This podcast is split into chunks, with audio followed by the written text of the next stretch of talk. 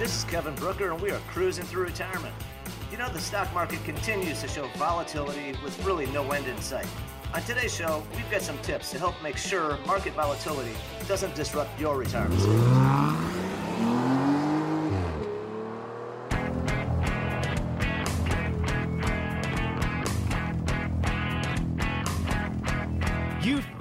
Cruising Through Retirement with Kevin Brooker. Kevin is an investment advisor representative with more than 30 years' experience. He's helped thousands of people cruise through retirement, and he'd be happy to help you too. Stick around for today's adventure on Cruising Through Retirement.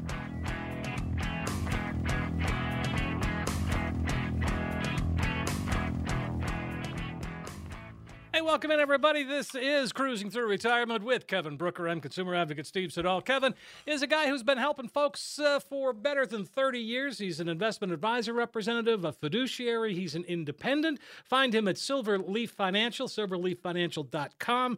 Uh, hey, Kevin, how's things? It is going great. Always good to be here, Steve. Yeah, absolutely. And, and I like what we're talking about here because the, the market, the volatility, I mean, you know, pick a day. I- It's so weird. Every day, you know, I look at the market and, uh, you know, I look at like Market Watch, whatever, and one day it's all red. And the next day it's Yeah, all green. yeah. And then some days it's red and green uh, throughout the day. It's oh yeah, it's like a Christmas tree. yeah, right? it is. Yeah. It's, and the colors are always changing. yes, And, exactly. Y- y- You know, I wanted I wanted to you know talk a little bit about this topic because y- you know we talk about how uh, investors want to be, you know, how how in a in a you know ideally the investors should be invested for their age and their risk tolerance and their time frames and, and things like that, which you definitely want to take heed of and make sure you're not taking on more risk than you should. Hmm um, you know and but a lot of investors do have individual stocks uh, and, and i wanted to talk about it a little bit now because lately we've seen a lot of craziness i shouldn't say lately it's been going on all year long i guess Right. and some of these you know some of these individual stocks they're calling meme stocks Yeah. Tell, Uh, what does that mean exactly? y- y- you know uh, in my opinion as close as I, as close as I can figure it out these are stocks that are coming up on on on the chat on the ch- in the chat rooms and on the message message boards Okay. one one of them is reddit Sure. um, and and and there's all these threads, and you can have conversations, you know, with I guess hundreds or thousands of people around, I guess around the planet. Yeah. Uh, and and they all they all get together, and they they um, you know, and they've got dif- different names for each other, and uh, so they get behind these stocks. And my my understanding, and and I think the consensus is that they they've tried to find stocks that have big short positions, and there's like an attitude out there about um, you know, like sticking it to the man or something, for lack of a better way of saying it. Right. It it, it seems to be like some like a rebellious attitude, you know, that's that's at the root of it, right. um, and and kind of like you know we're, we'll show them type of thing, and and so they're finding these stocks that are heavily shorted, uh, that don't have big floats, which means there's not a ton of shares outstanding, and the reason why they're looking for smaller floats is because it doesn't take as much money to move it, and when when when people start buying shares that are heavily shorted and and the stocks are going higher then what it does is the usually it's a hedge fund manager that went short and and just to remind everybody going short on a stock means that you're betting it's going to go down and so your initial transaction when you short a stock is to sell it right i mean typically Right. before you get into a stock you buy it right you buy it and then you sell it after hopefully it goes higher for you well, when you short, what you're doing is you're actually selling it first. You're technically borrowing the shares. You're paying a little bit of interest on it, most likely. You're selling them first, and you're hoping to buy them back at a lower price. All right? Mhm. And so, and it happens all the time. And I and I and I would actually argue that it's healthy for a market because I want competitive forces in the market. I don't want everybody all on one side of the boat. Otherwise, I think we're going to have big problems. Uh, so I like I like ha- that they have the ability to short. I don't know that I'm a fan of these concerted efforts that seems to be going on uh, through these message boards and chat rooms, and they call them meme stocks. And uh, one of them is GameStop. That was Uh, really the- the, one that kind of set the whole thing off, or the one that got the most notice, at least this year. It, it it did, and and it's and, and one of the common things about it is that these are companies that you know, like when I tell you the other one was AMC, Oh, that's that's Did- going on right now. it's going on right now, which is the reason I want to talk about it today.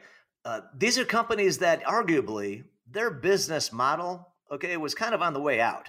All right, GameStop, you know, is is some people compared it to Blockbuster, right? Right. They, you know, one rents movies, the other one rents games, and but but obviously, what happened to Blockbuster is we technology's improved and we can stream. You know, remember Netflix? A lot of people forget Netflix started off by mailing you the disc, right? Uh, in the right in the mail. The old yep. I remember getting the disc out of my mailbox. Yeah, me too. And, and, then I, I always I resisted initially the streaming part of it.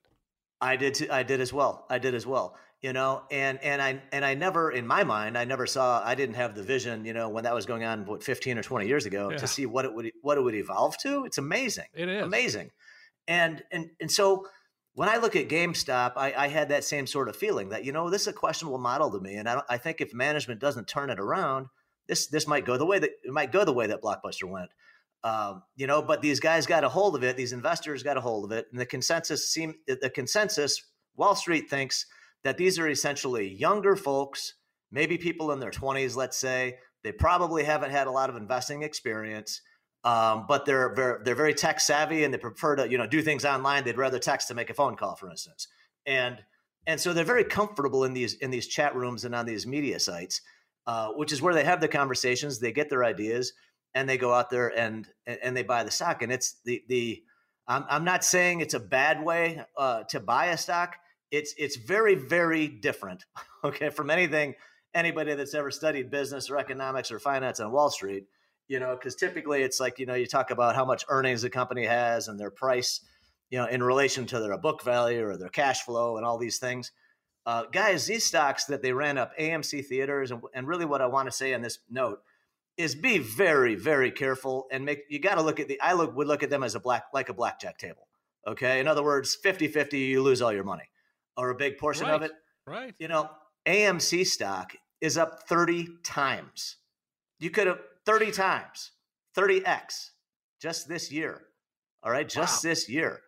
and and I, I I mean it traded today, I think between maybe high 30s, I want to say like 38 and low 60s, maybe 63, 64. That was just today, guys. Yeah. Just today. It's it's absolutely crazy. And the volume, the the volume that has been traded, uh, I think the entire float has has trades basically every day. It's like the entire all the shares outstanding I think traded in the last week. So it's hard to make an you, you know so it's enormous volume. It's hard to say that it's just you know a small couple of retail guys buying these shares, right? And so what I think is happening is is as this has happened, started with GameStop at the beginning of the year. What it's done now is all the professional hedge funds and all the guys that sell short, they're going on those websites now, and their analysts are following those sites and and algorithms have been written now that follow what these guys are doing, what these people are doing. And so I think what's going on is when you see something like they started and then there everybody else kind of like jumps on, they just kind of jump on for the ride. All right. But guys, don't don't get me wrong. This is pure gambling. This is not investing. Yeah. This is pure pure speculative gambling. And and if you're able to make money with it, more power to you. Uh, I've I've I'm always been the, of the opinion that that it doesn't really matter you know which strategy somebody uses if they're able to find success using it you know i don't i don't care if i if, if i'm buying a stock that's based on price to cash flow versus buying it based on price to book or some new who cares what if you've got a logic that you can replicate and duplicate and do it consistently that's my point something that you can measure that you can monitor and you can do it consistently then to me that's a winning strategy regardless of which metric you're using but you've got some underlying metric, some way to value the company. In the case of AMC, a company named Loop Capital came out today and they said on a fundamental basis, they think it's worth about $1 a share. Well, that's what and it was. Re- it was $2.01 back on January 4th. I just looked it up. Okay, there you go. And I think it's, I, I, I forgot where it closed. Uh, just um, over 50 today. Okay. So just over 50 bucks, right? And, yeah. And, and they think it's worth a dollar. okay. Wow. So What's wrong so with this picture? it, oh, it's it's amazing, isn't it? It's incredible. And and I'll tell you, I, I heard somebody say it today on, on one of the news channels. I think it's very true that investing in the stock market is one of the very few areas, I think might be the only area where where where a novice individual with no experience, no history, no skill or background can actually do far better than a 20 year veteran of the business. Because a 20 year veteran would never have bought most most likely would never have touched one of those stocks. And so guys that have the people that have bought these stocks their performance has been has blown away the professional money managers. Right. Whereas you know like if this was sports or something you know, if you've got one year of playing tennis, you're not going to beat somebody that's been playing for 20 years, probably. You know, if you've been playing football for one year, chances are you're not going to be able to compete with a guy that's a pro at 25 that's been playing since he was four. You know, if you're an electrician and and you're you know an apprentice, you're probably not going to do as good a job as a guy that's been doing it 20, 25 years. But with investing, if you get really lucky, you could. It's possible. You know, so so in some ways, it's an even playing field, I guess. Uh, my point, the moral of the story is, I would avoid these with with everything that I could. I wouldn't touch them uh, unless, like I said, you just feel like gambling and you say, you know what, I'll put in a tiny bit of money that I can afford to lose. Doesn't matter if I lose it. Then then that's the only money, though, in my opinion, that should be going towards any of these stocks. Sure. Well, and I mean, again, I, I, think you, you make a good comparison there when you say a novice can be out there and be incredibly successful. But I mean, you know, that's like being lucky in in Vegas for the first time. It, it is, and I'm not recommend. I don't recommend this as a strategy. Well, no, And I don't think so it- either. You, you know, and and remember one of the key one of the words that I always use when I talk about a strategy is to be consistent. Consistent is always one of the words I choose to use because anybody can get lucky. All right, it's it's you know uh, th- there's plenty of cases out there, plenty of situations. You know, there was a story I read a few weeks ago about some guys that it was like these three guys they had they had all gotten behind the meme stocks. I think they were in GameStop, and they they all made some money originally, and then they started putting more and more. They put their life savings into it. They put their entire retirement accounts into it, and then guess what?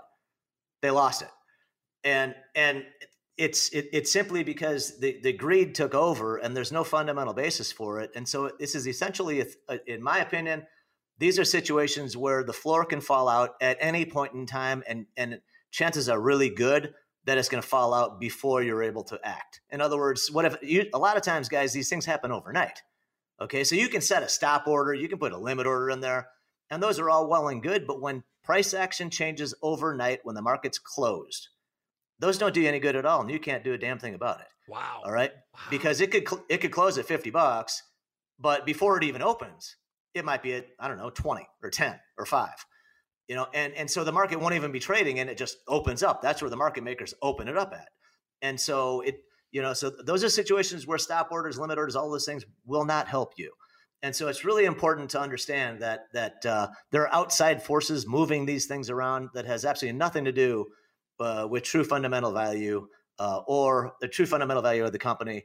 You know, and in fact, the company themselves, AMC, which I don't think I've ever seen a company do this before. AMC themselves came out with an with a warning today that that they don't recommend you buy their stock, and if you do buy it, you better be prepared to lose all of your money. I don't think I've ever seen that from any company on Wall. I can't imagine. Yeah, that's a, that's incredibly. uh, That's that doesn't happen. Isn't that amazing? You know, so so that that's the company trying to cover, you know, cover their backside, so to speak. Um, you, you know, but I'll tell you what, I got to give AMC credit on the one hand though, because they're being smart about it. They're using uh, the high share price to actually generate money. In fact, the company themselves sold millions of dollars. I forget the number. Oh, it's a large amount of. They sold a large amount of stock themselves because AMC was not in a good situation. They had a ton of debt. And so this has actually given them the ability to kind of refinance their balance sheet, pay off debt, and it's actually put them in a lot better situation than they were before. So I do give AMC credit for being smart enough to recognize that. GameStop, I don't know why they're not doing it. They should be, but but AMC has been smarter about using the stock price, you know, the surge in the stock price to recapitalize the company, and maybe they'll be able to do something to turn it around. I, I'm I'm not sure personally. I'm I, I don't I don't feel like movie theaters are necessarily a growth business, but but maybe that's just me. Yeah. Well, I mean, I was looking at this, and and uh, AMC's been around since 1920. That's when they were founded. So Oh I mean, that's uh, you know, you think about that that period of time, and you know, back in the 20s and 30s, I mean, movies Yeah. were the only you know the only source of entertainment, really. And and and most people didn't even have a television in their house, right? Let alone not. a sub, you know, let alone a 75 inch big screen, right? well, yeah, there's that. you know, so I mean, I mean, I, I don't, I don't know about you, but most of the people that I know, uh, everybody seems to have big screen televisions all Right. over their house now. exactly. Right? Yes. I mean, in, per, in like every room, and and and so some home theater systems are are amazing. They're they're awesome, and, and I look at it and I say, why why do I want to go to a theater again? You know, when I've when I've got this beautiful setup here. yeah. Um, right. you know, but I, I know for teenagers it makes total sense.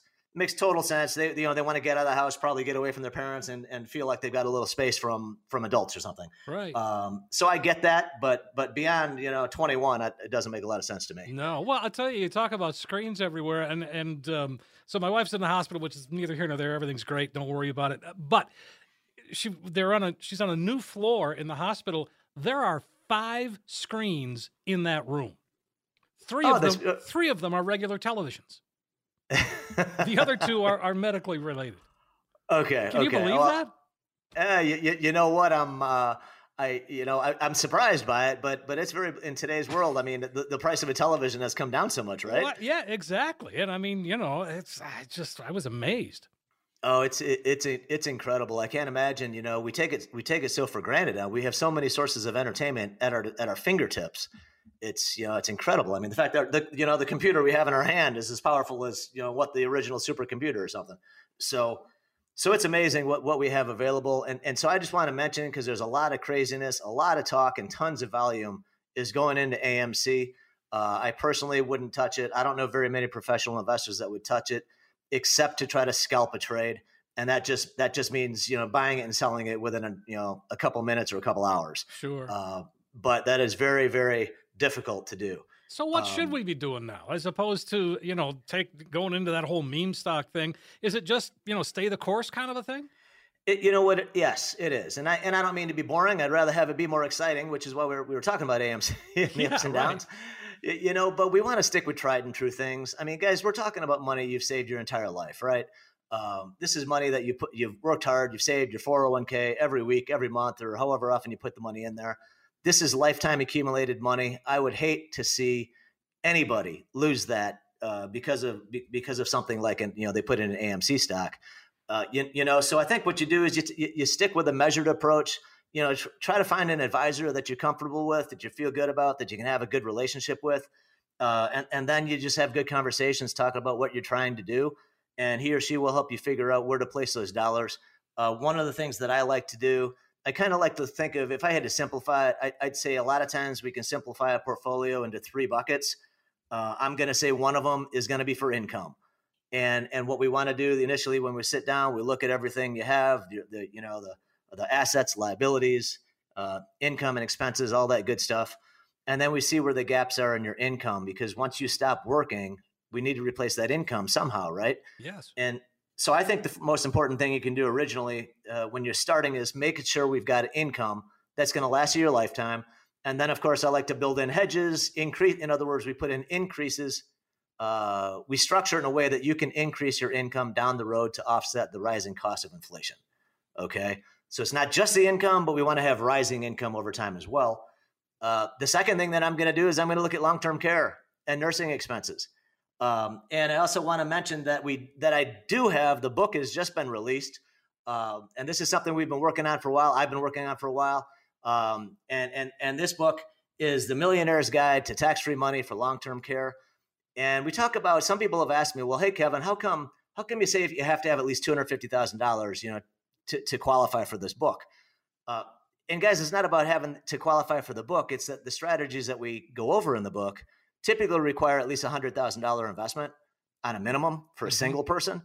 So if uh, you know, if you got two fifty, we're going to peel off a hundred thousand for that. That you know we don't want to. We want to make sure you have everything money that's for other purposes as well, right? Right. We don't want to put every we don't want to put everything into that one bucket. And and so that's why we say if you've got at least 250,000 then then this book is something by all means you should take a look at because I we go over ways I go over ways strategies in the book that we can reposition your existing assets to cover you for long-term care if you need it, but if you don't need it, it can still be set up to go on to you know we can pass it to your kids or your grandkids or you could use it yourself at a later date or or uh, maybe use it for income or something. So there's you don't it's not use it or lose it. That's the point I want to make. It's it's money that's still yours. You control it, but typically it does require a portfolio of at least 250 to for it to make sense. Well, and you talk about long term care, and we talk about it, I think, every week. And this is even before the book.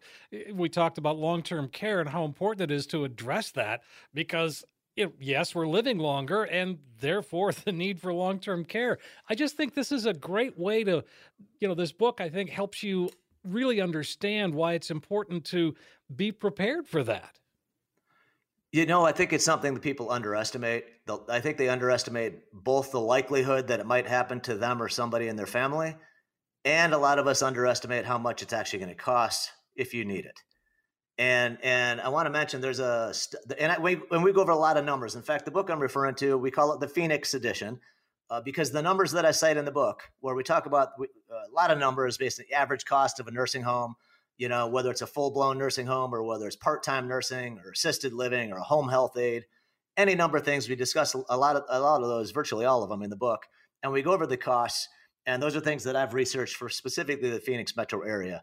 And I say that because these costs can vary quite a bit from place to place. Sure. And, and I don't know if anybody's familiar with. Let me give you the, one extreme example. Uh, I believe the highest cost for uh, um, a nursing home in the United States is actually Alaska. And I don't know if anybody heard, but previously the cost for one year of a nursing home in Alaska was over two hundred thousand dollars. Oh my gosh! It actually came down recently to I think it's about one eighty right now. Oh, that's a bargain. Okay? that's fifteen thousand a month, guys. Fifteen grand a month is what it's cost for a full blown nursing home in Alaska. And now the one of the first things that I say to folks is that because of the price discrepancy around the country is that if you don't have to stay there, okay, maybe we consider going someplace else for that long term care. So, you know, obviously it depends on the family and, and what ties that a person has to that region. But if you can just move a couple hundred miles, I mean, if you if you're confined to a facility anyway, maybe it makes sense to think about moving it to moving to a little different location, because maybe there you could get four years, where the other place maybe you only get three. And I'm, I'm just saying to think about it as a possibility. You don't have to stay in the same city. Uh, think about that when you're considering care, uh, because it might not, maybe there are no caregivers. Maybe there's nobody in your family that lives nearby. We talked last week about uh, uh a gentleman that his family was all, they had all moved out of state and there was nobody close by in his family. He didn't have anybody else that could provide, you know, help him uh, be, and act as a caregiver. Uh, and what we talked about is how in a lot of these cases, you can use the money for in-home care too. And that's really what I want to stress.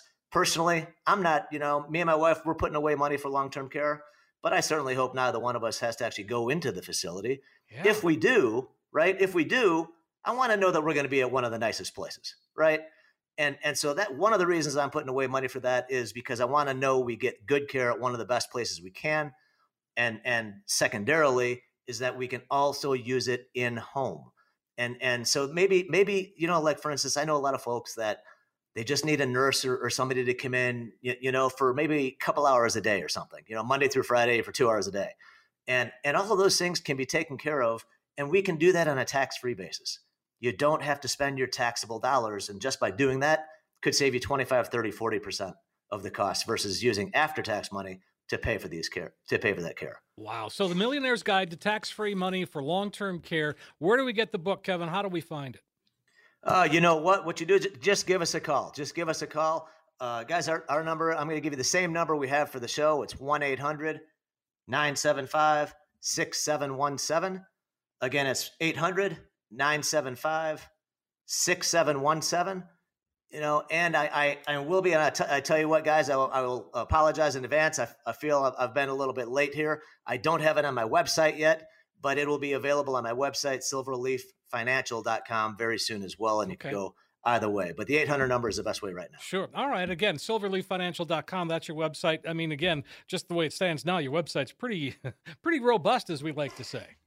Oh, you know what? And we're constantly, and thank you for that. And we're constantly updating it, guys. We've got blogs. I've got a lot of information on IRAs. Um, you know, a lot of topics. We put up a newsletter, a new, a new newsletter every week. And so we try to keep the content fresh. Uh, so by all means, please, you know, feel free to check it out. You know, give take a look and uh, give me your feedback. If you had suggestions, by all means, send it my way.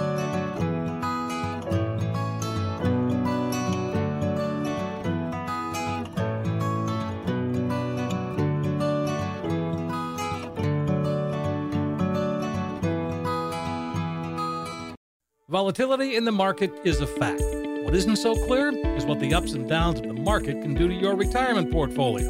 For answers, call Kevin Brooker at 800 975 6717. Kevin is founder and CEO of Silverleaf Financial, and he's been helping people cut through the noise to create a retirement and income plan that can take you all the way through retirement. Call now for your free financial consultation. 800 975 6717 or just text SILVER to 21000. Today's market volatility can really take a toll on your portfolio. But what if you could lock in your gains and still be in a position to participate in the gains without suffering losses if the market plunges again? That's what Kevin Brooker at Silverleaf Financial can help you achieve. Your no cost analysis includes a portfolio x ray showing any hidden fees in your current plan. He'll show you how by claiming Social Security at the right time can make a huge difference in your retirement income. Call Kevin Brooker today, 800 975 6717, or text SILVER to 21000. That's SILVER to 21000. Do it today.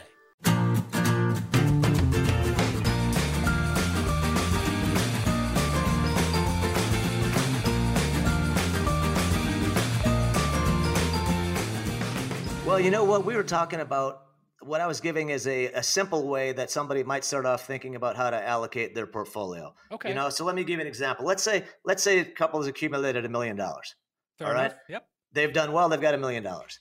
And what I'm saying, you know, then, then we look at their Social Security and we see they can re- they've got like 60 percent of their you know pre-retirement income coming in from Social Security, but neither one of them has a pension. No other guaranteed sources of income. And so what I want to do is I want to take maybe we take 300, 400,000, roughly a third, right? Depending on their situation, depending on their age, and depending on many, many other factors. This is a s- oversimplified explanation, but just to give you guys an idea, uh, I think if you look at maybe moving a third of that money for income so we can replace their wages when they're retired, maybe we take a third of the money and we allocate that towards long term care.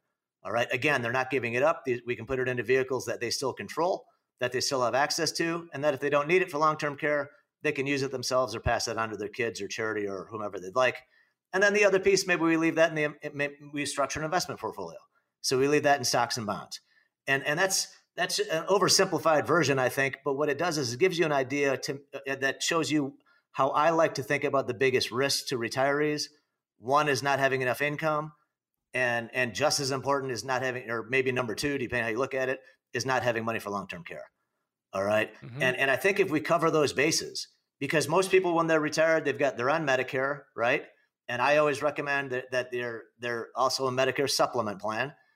And so once you're on Medicare and you've got if you got a good supplement, which a lot of people have a Medicare supplement that covers pretty much all the expenses that your regular Medicare does not cover, what that means is that for any medical situation, a hospital stay, a doctor's visit, surgery, rehab, physical therapy, that should all be covered through through those through the insurance plans that you have. Where you're gonna probably run into a problem is if you need to stay in a nursing home for more than a few weeks, and that's that's where it's gonna run up and cost money, and that's why we want to have the money set aside for long term care. But my in my opinion, it's about income and it's about long term care. Once you're retired, if you're in that situation where you've got Medicare and a supplement, your biggest risk is going to be running out of money or needing a healthcare, uh, needing excessive healthcare. So the clients that you have, and I know that you've had many for many years, are they in a position where you know you've got them into a long-term care situation? Not that they're in a long-term care, but you know what I mean. Are they are they ready for it? Yeah. Oh yeah. Well, a lot of them, a lot of them are. Some of them have the, you know, some of them have the hybrid policies, which are like uh, a combination life long term care policy. Um, and if you guys have listened, you notice I like the hybrid policies. I'm not a big fan of the pure long term care insurance. Which, in Right. other words, when I say that, right, what it means is that if you don't use it for long term care, you get nothing. Kind of like a term life insurance policy. Mhm. You know, if you don't die during the term, it's not going to pay anything, and you're going to have nothing left at the end. Uh, I like the hybrids because, like a life long term care policy. Now, let me let me give you the caveat: you have to go through underwriting. So, depending on a person's health, that's going to determine whether they get a policy that makes sense from a financial standpoint. Uh, so, in other words, you've got to be in decent health to qualify for the life insurance long term care hybrid policy. And what it does is, if you need long term care, you get they basically give you part of that face amount of the policy, and you can use that for long term care purposes, also on a tax free basis. Um, there's also long term care uh, riders that I put on annuity policies that have income features, and I know that's a mouthful. All right. So in other words, let's say you're supposed to get thousand dollars a month income from your annuity. Uh, if a person, you know, qualifies for long-term care, they need help with, you know, like two out of six of the activities that they measure. Uh, and, and we can go into those if anybody's interested. Sure. Um, you know, but it's doctor signs off on it, says you need some assistance. Then what they do is they double the payment. And so instead of getting a thousand a month, now you get 2000 a month. And so th- there are different ways that people like to do it. But one of the things that comes into play is your health. And a lot of folks don't realize that a lot of these policies require underwriting.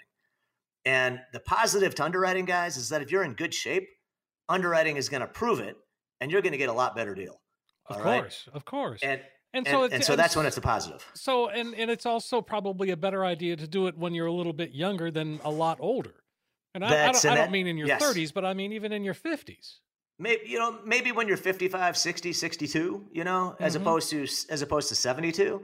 Um, you know, I think I, I think that's that's exactly what I'm saying, and that's why I mentioned underwriting a few times because a lot of people don't think about that and and I and I get it. You know, you're you're, you're working, you're still working. You you know, kids are off to college or they're done with college. You're focused just on living your life. You know, it's a lot of people just don't give a lot of thought to it. And, and and what I believe and what I would encourage you is that if we sit down and talk about it, give it some thought, see if it makes sense. You know, maybe a little sooner than you thought, because it's it's going to benefit you by getting better underwriting terms uh, than if you waited longer. So, so a long answer to your question, Steve. Yes, they they they have this coverage. Some have elected to self insure uh, you know, because they've got seven figure portfolios and they feel they've got the wherewithal to pay for it if they need it. Um, and, and, and the only caveat on that, guys, is that you do have to have a significant portfolio because costs are going up dramatically. You could easily spend hundred thousand dollars for one year in a nursing home. So if you're a married, if you're a married couple, in other words, that could easily be two hundred thousand a year. So uh, most the I think the average stay in a nursing home is something like two and a half years. So if you're spending, you know, obviously 200 grand a year, you're looking at a half a million dollar bill uh, if it's a if it's a couple. Um, but I'll tell you what, some folks spend four or five years in a nursing home, and in most cases, they're female. So uh, the, the, expenses can be significant. And so, what I encourage everybody to do is just we, what we do is we want to come up with a plan. We want to address what you're looking to address, what's important, what do you want to make sure you're protected for, and and we put together the plan. And then what you're going to find is once we've done that, you're going to have so much more peace of mind. It's you're going to have this weight lifted off your shoulder that you know we've got a plan in place. And I think that is one of the most helpful things that we can do is to give people the comfort and the peace of mind knowing that if we just execute our plan, execute, you know, follow the strategy, implement the strategy, that you'll get there and you'll be perfectly fine and you can do everything you want to do and and not have to worry one minute about about any of these problems. Well, I mean that's the whole point I think of meeting with you, Kevin, is is to to get that insight and to you know perhaps put some ideas out there that that most of us don't think about. But that's where you come in because we should be thinking about that. that's that, that, that's right. You know what? Sometimes sometimes I I uh, you, you know a lot of the things that I do, especially when you know I started in this business in my twenties, and and you know so I, in in my mid twenties, I'm I'm thinking about retirement, and then you know, my wife asked me when I was right right at the time, the time we got married, late twenties, early thirties, you know, and and uh, you know, I'm talking about long term care. And she's like, what is going on? well, see, that's you're smart. well, you know, sometimes, sometimes, yes.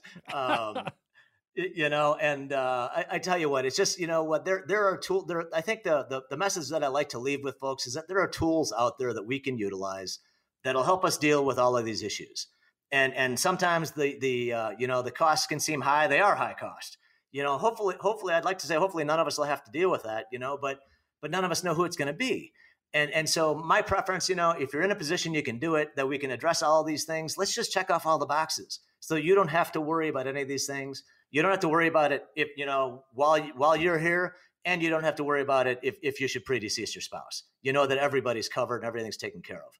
And and I think that's one of the biggest things you can work on with your advisor is just to make sure you've got everything covered so you have, you know, have no worries.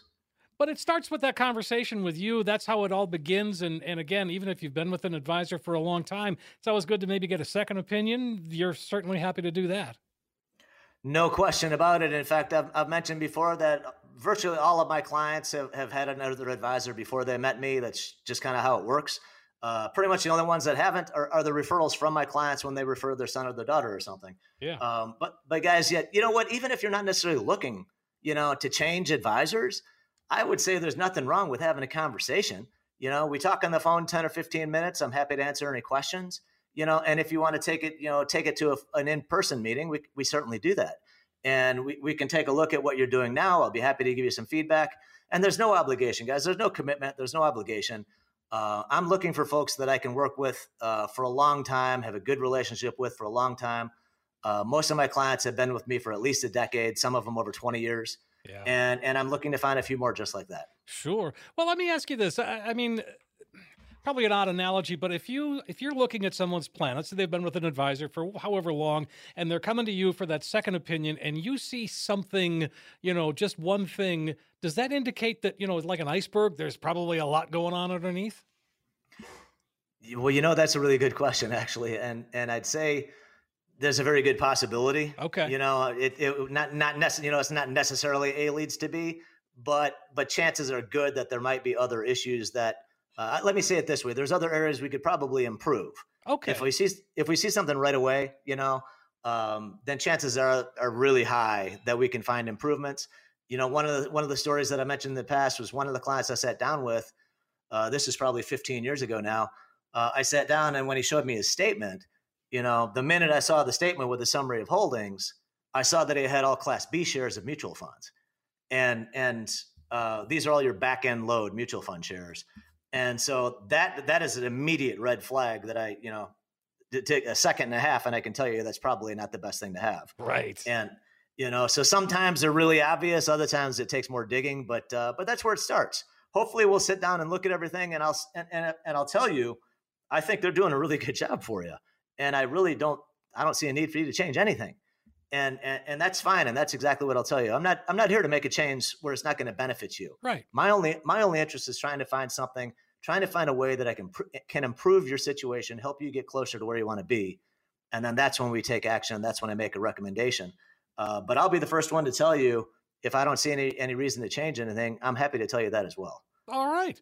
Folks, it's 800 975 6717. That's how you can get started. Have that conversation with Kevin. You know, just have that second opinion. I mean, I really think that now's the time. You know what? And by the way, the second opinion doesn't, you know, maybe you do walk out of that meeting feeling that much more confident because now you had a second advisor say, you know what, that first person you're working with, they're actually doing a good job. I wouldn't change a thing. Yeah. It's going to give you that, it'll give you that much more confidence in what you're doing and it should erase any doubt at least at least for the moment i guess at least for a while um, but it should give you more comfort more confidence in what you're doing. So I, I, would say take you know go ahead and do it. You know don't wait for for your plan to break. Don't wait for there to be a problem to go see an advisor. You know you, you, ideally you take your car in for for a tune up and a checkup and maintenance on a regular basis. You should do the same thing with your money don't wait until there's a big problem before you talk to another advisor. Sure. Well, God, on that note, why don't we uh, just encourage folks to, to, to kind of reach out and, uh, and uh, you know, make the connection? By all means, by all means, guys, feel free to give me a call anytime. I'd love to talk. Be happy to answer any questions you might have.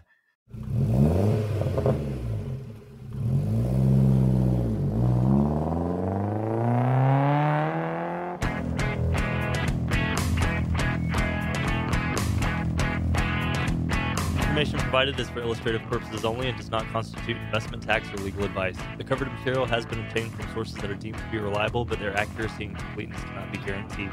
There are risks associated with every type of investment vehicle. Please read the prospectus and risk disclosures thoroughly before investing. Insurance guarantees are subject to the insurance company's ability to pay. Neither Silverleaf Financial, Kevin Brooker, hosts, and guests are responsible for the usage of information discussed. Security and investment security and investment services offered through Silverleaf Financial, member FINRA SIPC. Please consult with an experienced advisor before making the investment decision.